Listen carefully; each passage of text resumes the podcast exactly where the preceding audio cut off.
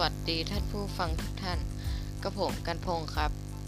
พบกับกระผมในรายการกันพงษ์ Channel วันนี้ผมจะมาพูดคุยกับทุกท่านเรื่องของการมองโลกในแง่บวกกันนะครับทุกท่านคงเคยได้ยินคำพูดประโยคนี้ผ่านมาบ้างไม่มากก็น้อยครับหรืออาจได้ยินคำว่าคิดบวกอยู่บ่อยๆผมไปหาข้อมูลความหมายและการคิดบวกมาดังนี้ครับ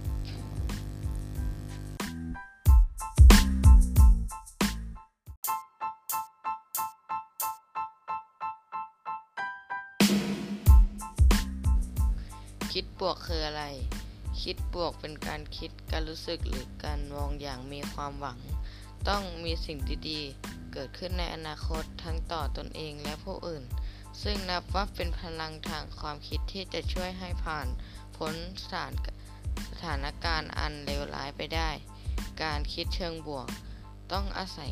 ความคิดเชิงลึกซึ่งจำเป็นต้องอาศัยจิตใต้สำนึกที่เกิดจากการสะสมความคิดทัศนคติและความเชื่อจากประสบการณ์ในการดำรงชีวิตแล้วจึงค่อยแสดงออกผ่านจิตใต้สำนึกนั่นเองนั่นคือเราต้องฝึกการมองทุกอย่างในแง่ดีนั่นเองแล้วการคิดลบคืออะไรการคิดเชิงลบเป็นความคิดที่ไม่ต้องอาศัยการคิดเชิงลึกเลยถ้าจะพูดง่ายๆก็จะเป็นความคิดที่รับข้อมูลแล้วไม่ได้ไต่ตรองและยิ่งการรับข้อมูลด้านลบบ่อยๆเช่นการด่าทอการทะเลาะกันโดยขาดเหตุและผลบ่อยๆก็จะทำให้กระบวนการทางความคิดไม่ได้รับการไต่ตรองการมองโลกในแง่บวกก็จะทำได้ยากการคิดลบการแสดงออกในแง่ลบไม่ว่าจะแสดงออกอย่างไรก็คงมองดูไม่ดีมองว่าไม่ว่าดังนั้นเราพอรู้ความหมายของการคิดบวกและการคิดลบคร่าวๆกันแล้วนะครับ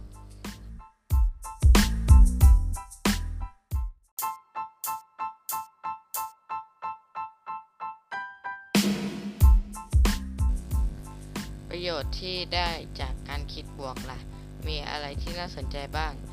การคิดบวกจะรับมือกับความเครียดได้ดีมีการศึกษาทางการแพทย์ระบุเลยนะครับว่าคนที่คิดบวกเมื่อเจอปัญหาใดๆก็ตามระดับฮอร์โมนความเครียดที่ชื่อว่าคอร์ติซอล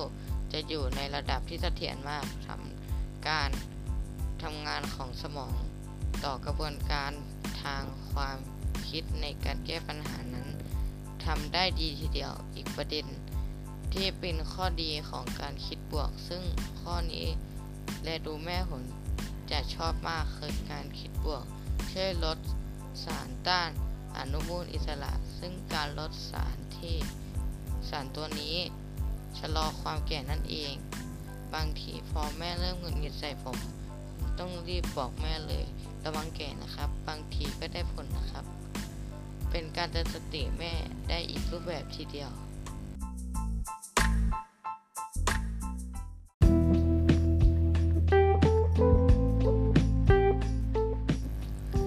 ส่วนในวัยเรียนของพวกเรานั้นยังมีงานมีการบ้านหลายอย่างแน่นอนว่าพวกเราก็จะมีความเครียดกับการบ้านอยู่บ้างนะครับพยายามวางแผนการทำงานให้ดีทำงานให้เสร็จในแต่ละวันให้พร้อมบาง